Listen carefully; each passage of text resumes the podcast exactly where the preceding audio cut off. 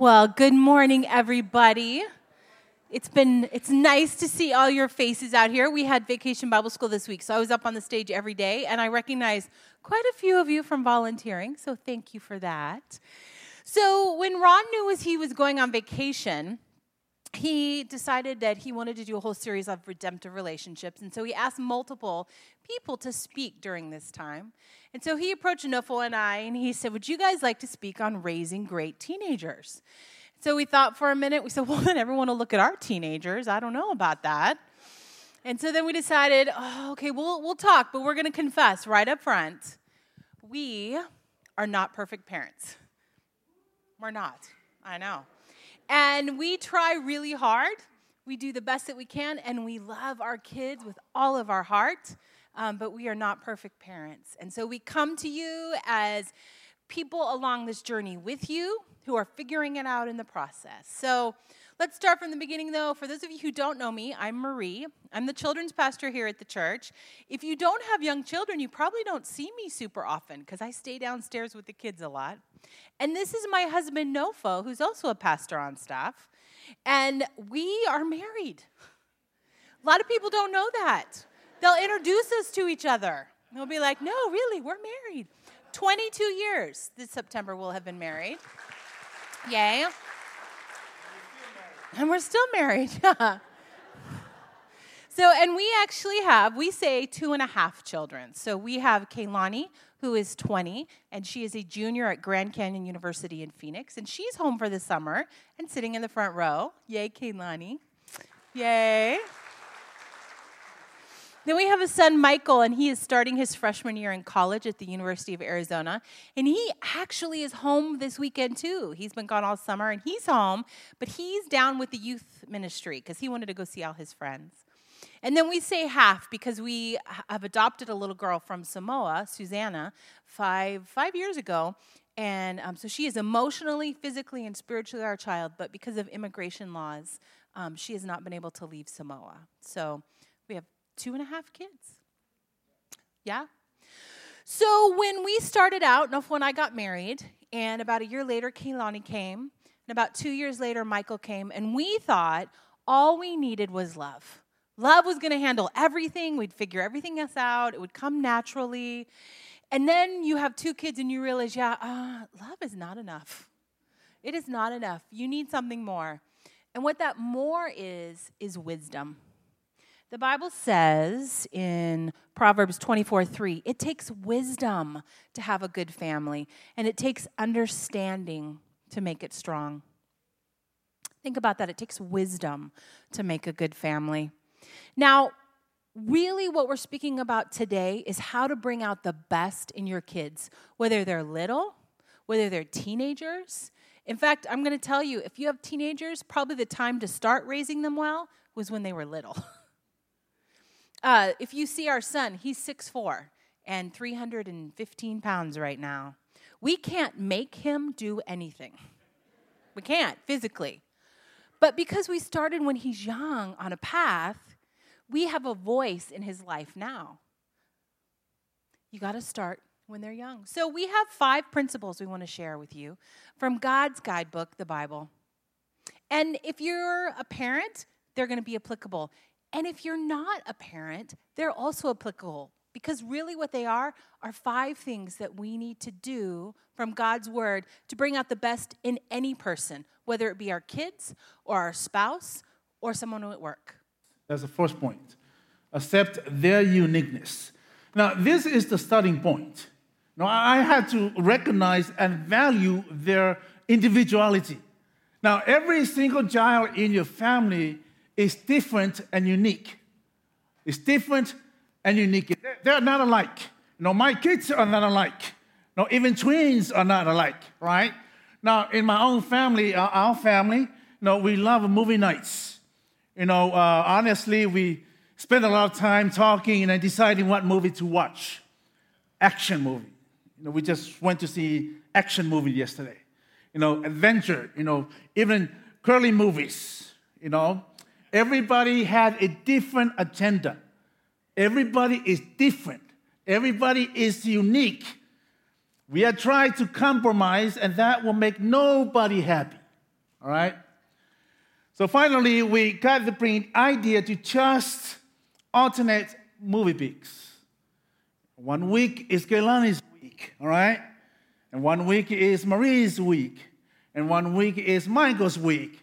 And the next four weeks are mine, all right? so that, that's how it works, right? So, folks, really, you have to recognize the uniqueness of your kids. Because the Bible tells us that God intentionally makes everybody different. Now, 1 Corinthians 12 6, it says, God works through different people in different ways. Now, the reason that God makes us all different is, is that the world would be incredibly, incredibly boring if God made us all the same. And on top of that, there will be a lot of work that wouldn't get done. Because if we all like the same things, there will be a lot of things that nobody like to do. All right? So the way that everything gets done in the world is that God makes us all different. One of the great things of parenting is helping your child realize that they are unique, that your son is unique, that your daughter is unique you know, that they don't have to compare themselves to anybody else. That they don't have to measure up to anybody else. They don't have to be like it to anybody else. No, they are an original. And God doesn't intend for them to be a carbon copy. They are unique. They are not in competition with anybody else. The Bible says that since we are all unique, we should not compare ourselves. You look at Galatians 6 4, it says, Each person should judge his own actions and not compare himself with others. Then he can be proud of what he himself has done. Now, the bottom line, the bottom line is don't compare yourself to other people. Be proud of who you are. Be proud of what you yourself have done as an individual. All right? Now, how can you tell that? As a parent, when you have accepted your kid's uniqueness, it's very simple. Stop insisting that they'll be like you. Stop that. See, as a parent, God made you and I in His image. But now we want our kids to make our kids in our image. No, God made your kids in His image. So we say either upright or in, in undertones. We like that to be like me. I want you to be like me. We need you to think like I think. You need to like the things that I like. What I like, you should like. The interests I have, you should have, or even worse. You should be better. See, parents pressure their kids to be little moms and little dads. The message comes loud and clear to the kids. I can't be myself. And the only one I get love, and the only one I get acceptance and approval is to be like my mom and my dad. And that's what they're expecting from you. See, kids are not things to be molded, they are people to be molded. See, your goal in life is not to mold your kids in your image. No, your, your goal in life is to help your kids discover what God made them to be. 1 Corinthians 13 5, it says, Love does not demand its own way. Now, if you really love your kids, right, you don't be like you. You don't demand to be like mommy and daddy. Make them be different. Allow them to be different. Now, I don't want to shock you, but, but the world only needs one of you. Yeah, the world only needs one of you. We don't need any more of you. one of me is enough. One of you is enough. See, God doesn't intend for one of my kids to be duplicates of me.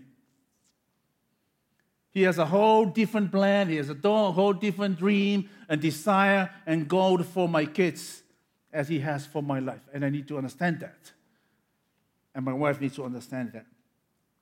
Now, when you look at your child and they are acting in, in a way that is so foreign to you that you want to say, What planet did you get off of? Folks, you need to trust God's wisdom and realize that God knew exactly what they needed. And God knew exactly what they needed and put you two together, what is called family. So you need to trust God. That's the first step. Now, let's turn over to my wife. The second step. The next thing we need to do is affirm kids' values. They are valuable. One of my favorite verses in the Bible is in Psalms 139. And it says, You made my whole being. You formed me in my mother's body. I praise you because you made me. It is amazing and wonderful way. What you have done is wonderful. Think about that. You formed me in my mom's body. I praise you because you made me in an amazing and wonderful way. I have a thought for you. There are no surprise pregnancies to God. None. No matter how they came, they may be surprised to us, but they're not to God. He valued them while they were being formed in the mommy's tummy. They are wonderful and amazing, God's word says. Our kids have great value. So, how do we help them understand that? This week, we had 250 kids sitting here. I could tell you, probably beyond a shadow of a doubt, which kids did not know that they were of value. We could see it in their behavior. We could see it in how they responded. We could see it in their craving for attention. We need to put value into our kids' hearts. And how do we do that? Well, one way is super simple we need to give them attention. We just need to give them attention. Our lives are busy. We do 25 things. A lot of us have to work two jobs. They have soccer. We have our things, and we're never together. We need to give our kids attention. And one of the ways we do that is probably the simplest way we look at them. We look at them. Eye contact, super simple, amazing thing. I like to go to Costco, it's by my house, and we had to do a lot of shopping there. I have the best conversations with kids that I don't know at all at Costco because I look them in the eyes. I just tend to look at children in the eyes. And they somehow just want to talk to you because they're so happy to have someone look at them. Most people don't look you in the eye. Look at your kids. It says to them, I give you all of me. I give you my full attention right now. Everything I am is focused on you because you are of value to me. Now, this week was really busy for us. We were running Vacation Bible School, and I was downstairs, and I was coming upstairs to do a meeting, and I had this in my hand, and I had my phone, and people were texting me.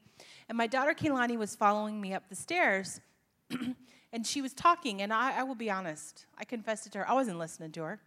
I was focused on the meeting and all the other stuff going on in my life. And she has grown up with us looking at her. And she said, Mom, would you stop? Look at me. okay. All right, sister. So I stopped on the stoop down there. I gave her one minute. Not that I intended, but it only took one minute for her. We looked in each other's eyes. She told me the story. I affirmed it and we walked upstairs. She felt valued, and I knew that I had heard what she said. Another really important thing to give your guy, your kids value, whether they're kids or teens, is to eat together meal times. Dinner is so valuable. Most people don't eat together anymore.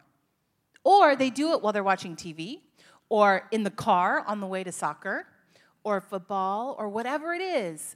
Studies show that teenagers, in particular, who grow up eating in households together are more adjusted, do better in life, and feel much better about themselves. We value our kids when we eat with them. Super simple. We have a policy in our house um, that our children could invite anybody they wanted for dinner at any time. And we try to eat, like, honestly, five nights a week together. And so they would come over, these friends would randomly show up all the time telling us, Oh, my family doesn't eat together. They would love it. They would ask Michael, or Kaylani, can we come over and eat with you guys just so we could talk? I want to talk to your mom and dad. And so we ate together. It doesn't just have to be your kids, though. Recently, we invited a friend, and they brought a friend. And this man sat at our table, and we didn't know him, but he was a friend of a friend, so he was welcome. He was over 50. And he looked and he says, I had not sat at a dinner table with a family since I was a little kid. He felt valued because of that. The other thing we want to do to put value in our kids' life is to love them the way they like to be loved. I call it love languages, and, and there's a lot to learn about that. But for our kids, one love language was touching, hugging, physical contact. We hug our kids all the time. In fact, often Kaylani's like, please get away from me. She's so good because we love, and that's not her love language, but it is for our son. We realize really young, particularly for a boy, if his love language is touching, is feeling, is physical contact, if we aren't the ones giving it to him, he's going to find it somewhere else. And so we touch our kids. We hug our kids. We lean on our kids. Kaylani laughs right now because she's like, Mom, don't tell him you touch us. That sounds bad. No, that means we hug them, okay? Yesterday, we went to this movie together as a family because we really do enjoy movie nights. I was in heaven. I sat between both of my kids who were home from college, and I got to hold Michael's arm for two hours. That was like to me the best thing in the entire world, and it was to him because he needed that. Now, Kaylani, different love languages. She likes uh, time with us, and she likes words of affirmation. So, time with us, nothing better to her than she and daddy going to get Starbucks. And if it costs us 10 bucks once or twice a week for her to feel loved, do you not think it's worth it? Or her love language is words of encouragement. And so we send her texts, we send her messages. There's probably not a day that goes by when she doesn't hear from us.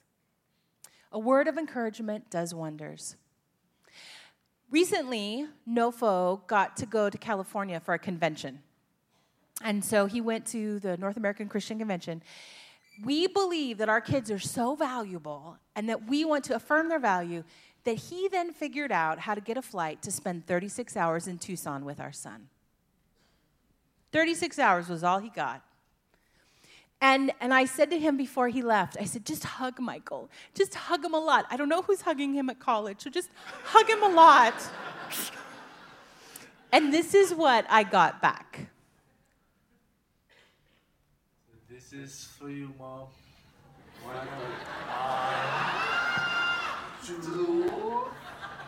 three, four, five, and six. One more. Yeah. Yeah. Install value into your kids. All right. That's a good point, huh? All right, the, third point uh, trust them with responsibility. You know, there, there's nothing that brings out the best in people's lives faster than having somebody believe in you and having somebody trust in you. And Jesus Christ pointed out, He said, the way that you grow and the way that I grow is by being given responsibility. Now, the book of Luke is talking about, he says, whoever can be trusted with the little things or can also be trusted with a lot. And if you cannot be trusted with things that belong to somebody else, who will give you things of your own? Now, wise leaders and parents know this principle.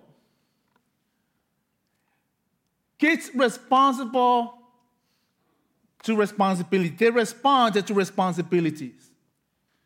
Parents respond to responsibilities.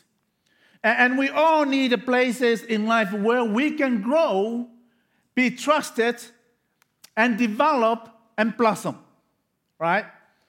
One of the most important life skill is learning to accept the responsibility. And the only way you can learn that life skill is by being given the opportunity to show responsibility. Um, when Maria and I were younger, you know, I, I still feel like I'm younger, you know. When Maria and I were younger, we, we liked to ask older parents you know, who may have had their kids leave the nest. What would you do differently? All right? Because we, we're trying to learn as parents. What, what would you do differently? And one of the things that I've heard over and over from parents who, through it all, they had tell us if, if I had to do it over, I had to, le- I had to do less for my kids, and I had to teach my kids to do more for themselves. You know why? Because there is a principle that goes like this. When we take responsibility for someone, we take responsibility away from that someone. Now, obviously, as parents, when your kids are young, we are totally responsible for the rest of their life. Right, Kaylani? For the rest of their life. They don't know how to feed themselves. They don't know how to clothe themselves or, or take a bath or, or, or anything. But, but from the moment that child is born, you are winning them from yourself. The moment that child is born, you start the releasing process. See, see, your role is not to keep them dependent upon you for the rest of their life. Your goal is to move them from total dependence upon you to independence to dependence upon God. That is your role. That is the process you want to lead your kids through in life. Part of bringing out the best in your kids involves allowing them to fail. And I hate to say that, but that's true. Allow your kids to fail. You must allow your kids to fail if you want to bring out the best in your kids, right? Our tendency is not is to protect our kids from failure. It is natural. We don't want them to fail. I don't want my kids to fail. They're both in college now, on their own. All right? I don't have to wake them up in the morning. I don't have to feed them anymore. I don't have to do their laundry. You're on their own. Don't blame me if you fail, right? Don't blame your kids, your, your coaches. Don't blame your teachers. You blame yourself, right? We don't want them to have that. We don't want them to have those negative feelings. If we do fail, if they do fail, we want to bail them um, so quickly so they don't won't suffer. My son Michael plays football. If all Michael ever did was win, no, he won't be good anymore. If all Michael did was win, he won't be good anymore. Is that feeling like he is striving to be the best that leads him to be good? And I want to brag about him a little bit. I want to brag my kids, my Michael a little bit. He was an All American last year and the number one recruit instead of Hawaii. All right? So, not because he always won, but because he learned to fight hard to win. There was effort, and it took effort. The truth is, in life, everybody fails. That's the truth. Everybody fails. I fail. She fails, right? Buster Cal fails. Everybody fails. Nobody is good at everything. The key is not not failing in life, it's learning how to rebound from it. All right? A totally unbroken string of successes is the character of disaster. They don't know how to re- respond rebound when they fail. If you protect your kids from all failure in life, and when they do fail, you immediately, immediately bail them out. And you're not letting them face the consequences of their stupid mistakes. But when they face go out of the world, they face the real consequences in life. And that is devastating. See, kids who only have success in their life fear failure more than kids who have failed. Overprotecting your kids is a form of rejection. See, when you don't give your kids the opportunity to fail, then what you do is saying, You are not competent. You are not good enough. You can't handle it. So I am going to do it for you because you are not good enough. That keeps the kids dependent upon yourself. The Bible says in Galatians 6 5, we are each responsible for our own actions. When your kids fail, don't let them blame you. When your kids fail, don't let them blame anybody else. Right, Kaylani? When you fail, don't blame me. Don't blame your mom. You're in college. You fail in your classes. Don't blame me. You're on your own. Right? Don't blame anybody, anybody else. Why? Because we must all learn that we are each responsible for our own actions. Right? That is a desperately needed truth today. Because, because we are living in a nation of victim. And everybody is a victim today. It's all about somebody else's fault. It's my parents' fault. It's my dad's fault. It's my mom's fault. It's my coach's fault. my teacher's fault. It's everybody else's fault. Any problem in your life is the government's fault, environment's fault, education's fault, on and on and on and on. But the Bible says we are each responsible for our own conduct. In the long run, we are far better off trusting our kids too much than we are trusting them too little.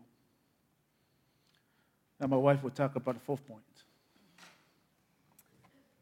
We need to correct our kids without condemning them. All of us at times mess up. Bible's really clear about that. We've all sinned. And, and yet God's plan has been to discipline us. It says in Hebrews 10:16, he disciplines those he loves.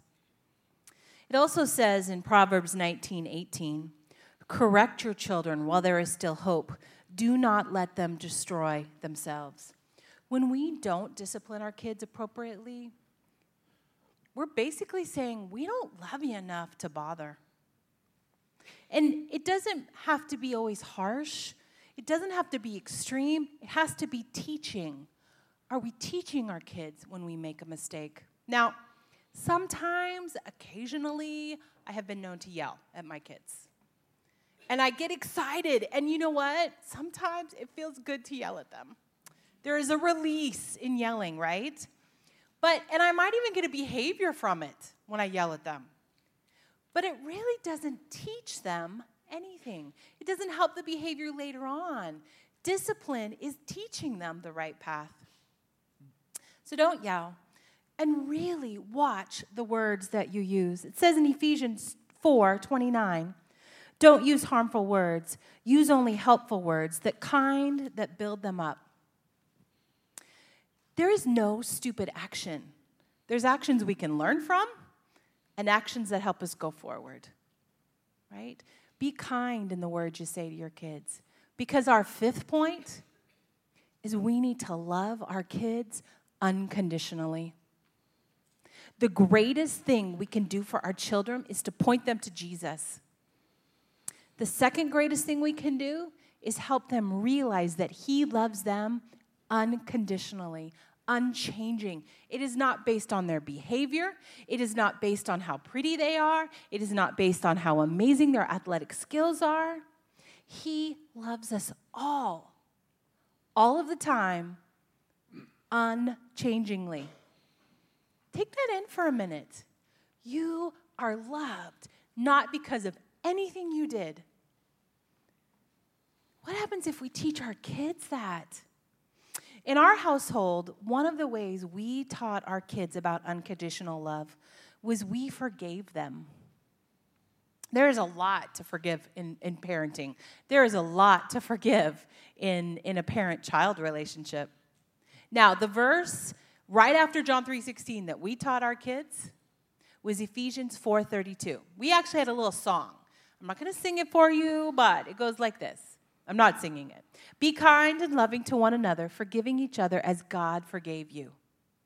So we would fight or they would fight and would be like Ephesians 4:32, be kind to one another, tenderhearted.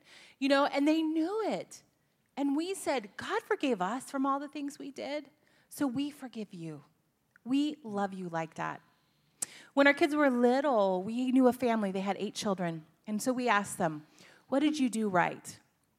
And they said to us every single day, they said this phrase to their kids We love you. We love you no matter what. There is nothing that you can do that will make me stop loving you. I thought, wow, I like that. That's what God does for us. That's what I'm going to tell my kids. And so we say that to our children all of the time. We love you. We love you no matter what. There is nothing that's going to make me stop loving you. Now, not too long ago, when Kaylani was away at college, she and I had a discussion via text. I'm not going to tell you about the discussion, but we had a discussion via text. And we were getting very frustrated with each other. Um, on texting, it's kind of hard sometimes to see tone and understanding. And we got to this impasse.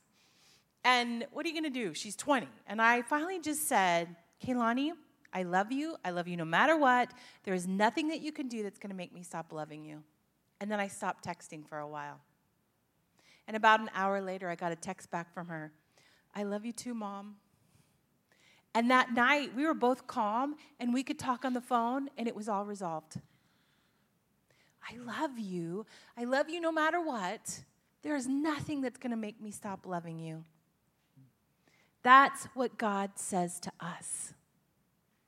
That's what we need to send to our children, say to our children, to make them feel loved and valued and bring out the very best in them. Now, I don't know if you realize this or not, but we have gone through all these five actions, these five things that your Heavenly Father does it with you. God wants you to trust you. Your Heavenly Father accepts your uniqueness. Your Heavenly Father appreciates your value. He trusts you with responsibility. And He corrects you without condemning you. And He certainly, certainly loves you unconditionally. Now, the bottom line in parenting is real simple. Even raising teenagers, not easy, maybe, but simple. God wants you to try to, to treat your kids the way He treats you. That's it. God wants you to treat your kids the way He treats you and everybody else. That, that's it. That's the whole point of this message. God wants you to treat your kids. Now, I'm sure in a room this size, and with as many parents here this morning, some of you, many of you, are emotionally exhausted. You may be worried about your kids. You may be frustrated about your kids. You may be fearful about one of your kids is going the wrong direction. You may be discouraged this morning. If the truth were known, you might be disappointed in one or more of your kids. And I'm sure there are parents are here this morning who have broken hearts. You feel like giving up sometimes. But I want to tell you, you can't give up. You can't resign as a parent. You sign on for life for your kids. You cannot resign. You sign up for good. And if you try to parent your kids with your own power, your own strength, you are going to fail. Because God is love. It takes God's love because you know what? Your human love runs out. And it takes God's love.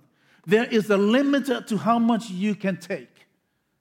And there's a limit to how much you can handle. There are days and there are nights when you don't have any more to give, and you're gonna know it and you're gonna say it. What do you wanna say? Take care of yourself. Because the human love does run out. What you need to do right now is plug into God. Right now, because God is love. He is the source of all love. When you plug into His love, He will give you that power. He will give you that energy. He will give you that love and that wisdom that you didn't know you had. In addition, He will give you that wisdom to raise up your teenagers. So, no matter what you feel emotionally about your kids today, you know what? Jesus Christ is ready to help you. That's the only good news I'm going to give it to you. Jesus is ready to help you because the Bible says, I will never leave you or not forsake you. And he stands right there, ready to open up his arms to you and welcome you. Okay, now I'm going to tell you and I'm going to show you how to raise your teenagers because he's ready to give it to you. And he's ready to step into that cap anytime and anywhere. You just need to ask him. Good thing to do will be closer with a prayer. I've written here a, a, a parent's prayer out of book of Psalms. And this is what David prayed. I will try to walk a blameless path, but how I need your help, especially in my own home, where I long to act as I should. Let's pray. Lord, thank you so much for your love. Thank you for your love, unconditional love for all of us. Lord, you accept our uniqueness and affirm our value. That you trust us with responsibility and you correct us without condemning us. And thank you, Lord, that you love us unconditionally. Help us to treat our kids and others people the way you treat us. And Lord, thank you that you are ready to help us anytime and anywhere. In Jesus Christ we pray. Amen.